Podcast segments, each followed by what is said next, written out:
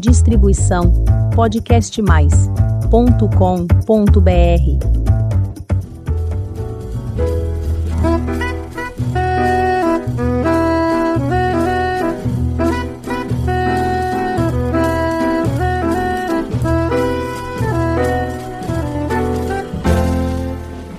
Olá, eu sou Elizabeth Junqueira do canal Avosidade.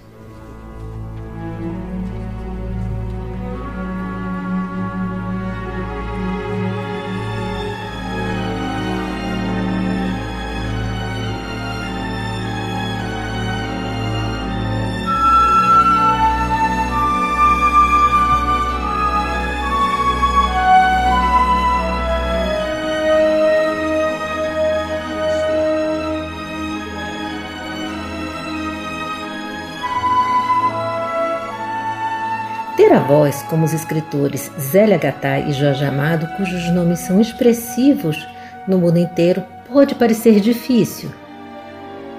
Mas Maria João Amado virou o jogo, realizando um projeto acalentado pela avó assim que ficou viúva, e criou um memorial que oferece ao público a casa que foi frequentada pelos maiores intelectuais do século XX. É a Casa do Rio Vermelho, que deu vida novamente aos avós de Maria João. Além da beleza da casa e de seus jardins, onde foram depositados as cinzas de Zélia e Jorge, e de todos os objetos de bom gosto reunidos durante décadas pelo casal de escritores que viajava intensamente por muitos países. Um trabalho feito por experimentados profissionais de museologia, a casa também conta com os melhores recursos da tecnologia atual. Jorge Amado foi o escritor brasileiro mais traduzido para outras línguas, 50 idiomas em 80 países.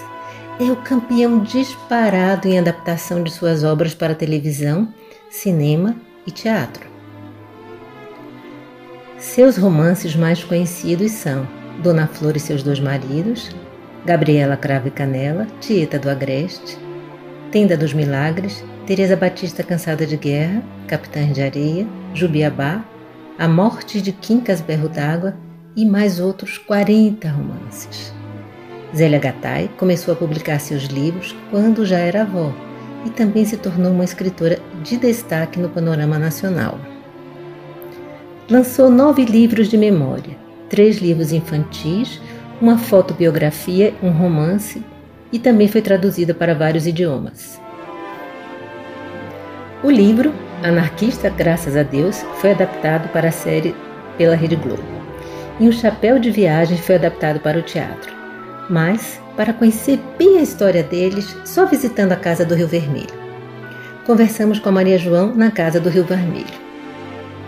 O barulho que você ouve ao fundo é a movimentação das pessoas que visitam a casa. A gente pede desculpas se não está tão claro, mas a emoção de estar lá é tão boa que vale a pena arriscar. Você sabe que aqui no canal Avosidade não perdemos de forma alguma boa história.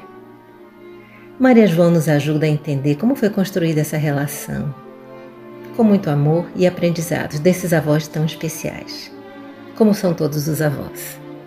Vamos à nossa conversa com a Maria João? Bem, a primeira pergunta nossa foi sobre ser neta, a influência não dos escritores, mas do homem Jorge e da mulher Zélia, do avô e da avó. É uma pergunta que sempre me fazem, acho que essa é a pergunta que eu mais ouvi desde que eu sou criança, que é como é ser neta de Jorge e de Zélia. Eu não sei responder essa pergunta, nunca soube e continuo sem saber, porque eu não sei como é não ser neta deles. Então, para mim é muito natural, sempre foi muito natural. Como para cada um é muito natural ser filho dos seus pais e neto dos seus avós. E então eu não sei responder isso, como é ser neta deles. Mas o que eu tenho certeza é que ser como eu sou tem muito da influência deles, das pessoas que eles eram.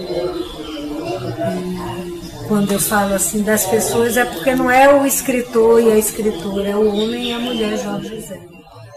Bem, histórias. A gente sabe que os avós gostam muito de contar histórias para os netos, mas a avó, Zélia, era a melhor contadora de histórias, fossem verídicas ou inventadas. Como é que foi essa história mesmo, gente? A minha avó foi a melhor contadora de história que eu conheci. Então, assim, a lembrança mais viva é ela contando história pra gente. Contando da infância dela, da infância do meu pai. E histórias que ela inventava. Ela era a melhor de tudo isso. Brincadeira. Brincar com os netos é sempre muito divertido. Mas o que faz um avô escritor de brincadeira com os netos? O avô, Jorge, instigava os netos, ainda pequenos, a brincar de ser escritores. Divertido? O meu avô, ele tinha uma brincadeira com a gente, que ele dizia 5 palavras e a gente tinha que criar uma história com essas 5 palavras. E depois ele era o jurado e ele escolhia qual dos netos tinha criado a melhor história. Isso era uma brincadeira que ele fazia com a gente. Ele pagava a gente uma moeda para a gente catar a cabeça dele. Mas é porque a minha avó era tão mais próxima, ela gostava tanto de criança e gostava tanto de estar com a gente, que assim, a quantidade de memória, de lembrança é muito maior. O exemplo, influência, sempre está aqui dito no canal Avosidade, em todas as relações, como a influência dos pais, dos avós, dos amigos é importante para a formação das crianças. Aqui é a doce lembrança da Maria João é do amor romântico, do caráter e da generosidade, que para ela são as melhores heranças dos avós. Eu acredito que a grande influência deles, como acho que a grande influência dos pais e dos avós é o exemplo, né? Porque nós buscamos nos espelhar nos bons exemplos. E eles são um exemplo de um casal feliz, um casal bem ajustado, né? Um exemplo de amor, de uma relação de amor romântico que é icônica. Eles são um exemplo de caráter, são um exemplo de bondade, como eu já falei, né? Generosidade, de amizade, de bem tratar com os amigos. E é isso, são os exemplos que a gente busca trazer para a nossa vida. Falar de Bahia é falar de religião e de sincretismo religioso. Quem conhece bem a terra e os romances de Jorge Amado sabe que as coisas são completamente interligadas. O que a Maria João pensa sobre a religiosidade do avô? Olha, o meu avô era ateu. Então, mas ele sempre respeitou que cada um buscasse seu caminho e fizesse do jeito que lhe conviesse. Mas esse respeito que ele sempre teve pelas religiões, tanto as de matriz africana quanto as outras, ele sempre deixou como uma porta aberta para que a gente buscasse. Em relação às religiões de matriz africana, eu sempre tive essa referência como uma referência cultural. Por exemplo, eu não sou de religião africana, mas hoje é sexta-feira e eu estou de branco, porque eu já tive que usar branco. Então, eu acho que ela vai além da coisa religiosa e entra na coisa cultural. A gente convive, né, culturalmente, né, com as comidas de santo, com as roupas, com os dias, as cores. Para a gente aqui é muito entranhado, é misturado com o dia a dia. Agora você vai ouvir os nossos homenageados. Zélia Gattai fala da relação de Jorge Amado com o candomblé. Em seguida, Jorge fala sobre Mãe Menininha. O áudio-vídeo pertence ao acervo da Fundação Casa de Jorge Amado, que fica no Largo do Pelourinho, em Salvador, na Bahia. É uma preciosidade. Você, leitor de Jorge Amado, vai compreender sobre o que estamos falando. E você, que ainda não experimentou o prazer da leitura desses livros, certamente vai ficar bem curioso, bem instigado a conhecer. Levantado o Obá de Xangô no candomblé de Mãe Senhora, no axé do Opô Afonjá, Jorge costumava dizer: sou materialista, mas meu materialismo não me limita. Eu não poderia ter a pretensão de ser um romancista da Bahia se não conhecesse por dentro os candomblés. Amigo de mães e pais de santo, Jorge frequentou terreiros, seguindo seus rituais e preceitos com o maior respeito. Rufam hoje os atabaques dos candomblés da Bahia, saúdam esse filho de Oxóssi, Obá de Xangô, na festa de seus 90 anos. Mãe Menininha do Gantois. Na porta de frente do candomblé do Gantois, há uma placa com os seguintes dizeres: nesta casa de candomblé, sede da Sociedade São Jorge do Gantois, Ilê Iyá Omi Axé Iyamassê, situada no Largo de Pulquéria, no alto do Gantois, há 50 anos, Dona Maria Escolástica Conceição Nazaré, mãe de Santo Menininha do Gantois, zela no alto posto de Alorixá, com exemplar dedicação e perene bondade pelos orixás e pelo povo da Bahia. 1922, fevereiro, 1972. Mãe Menininha do Gantois, Maria Escolástica da Conceição Nazaré, conhecida como Mãe Menininha do Gantois, nasceu em Salvador da Bahia, dia 10 de fevereiro de 1894, e nos deixou no dia 13 de agosto de 1986. Filha de Oxum, foi a quarta Ialorixá, mãe de santo, do terreiro do Gantois, Ilê Iyá Omi Axé Iyamassê, no culto dos orixás de Quito, Candomblé Nagô. Oração de Mãe Menininha do Gantois, uma linda canção composta pelo não menos fantástico Dorival Caymmi e aqui cantada de forma encantadora por nossa querida Ivone Lara. Venha com a gente, entre na canção. Você vai ficar emocionado.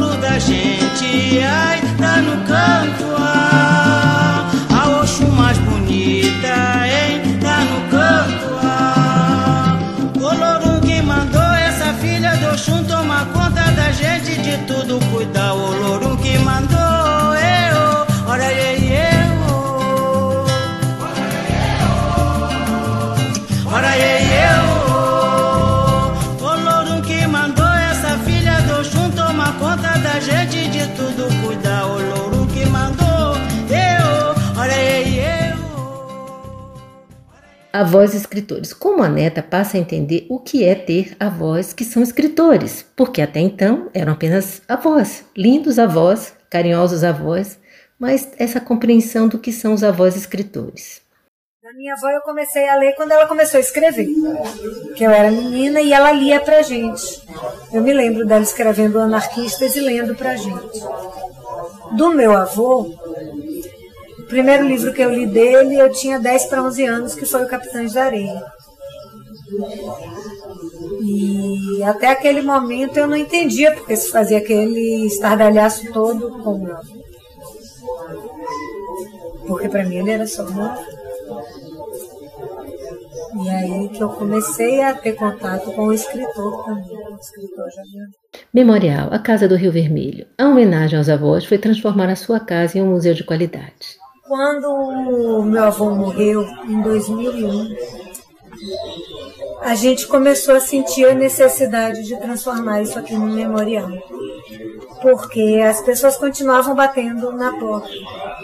E a minha avó, ela começou a ver essa necessidade e a gente começou a conversar sobre essa transformação de casa numa casa-museu. E em 2003 nasceu a minha filha e eu estava desempregada. E minha avó me chamou para vir trabalhar aqui com ela.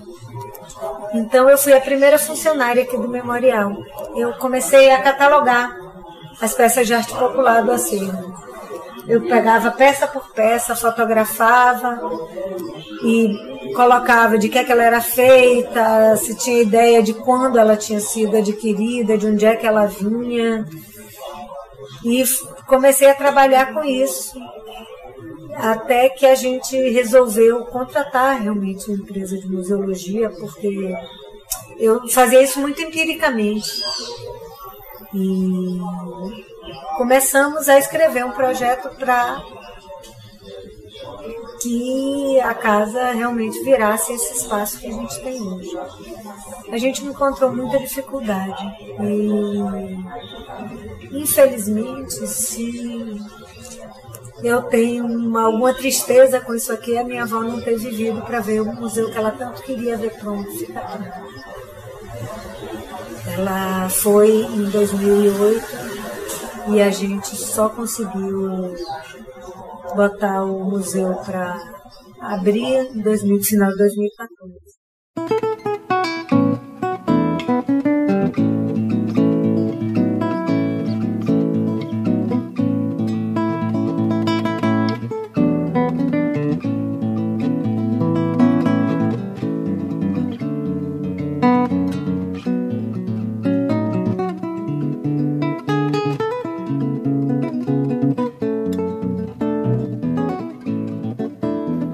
Visitar a Casa do Rio Vermelho é uma excelente oportunidade de conhecer a intimidade de dois grandes escritores e também da nossa cultura.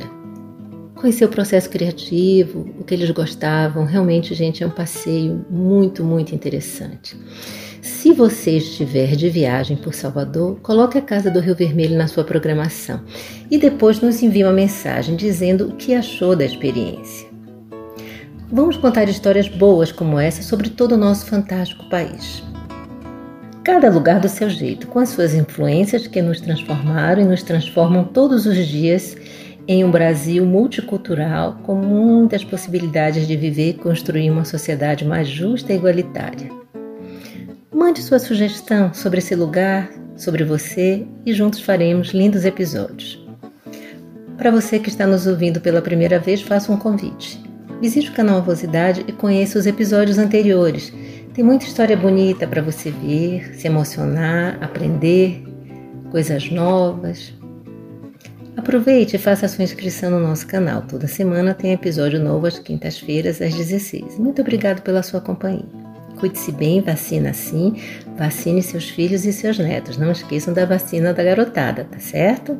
Muito importante, todo mundo protegido. Beijinhos e até a próxima semana.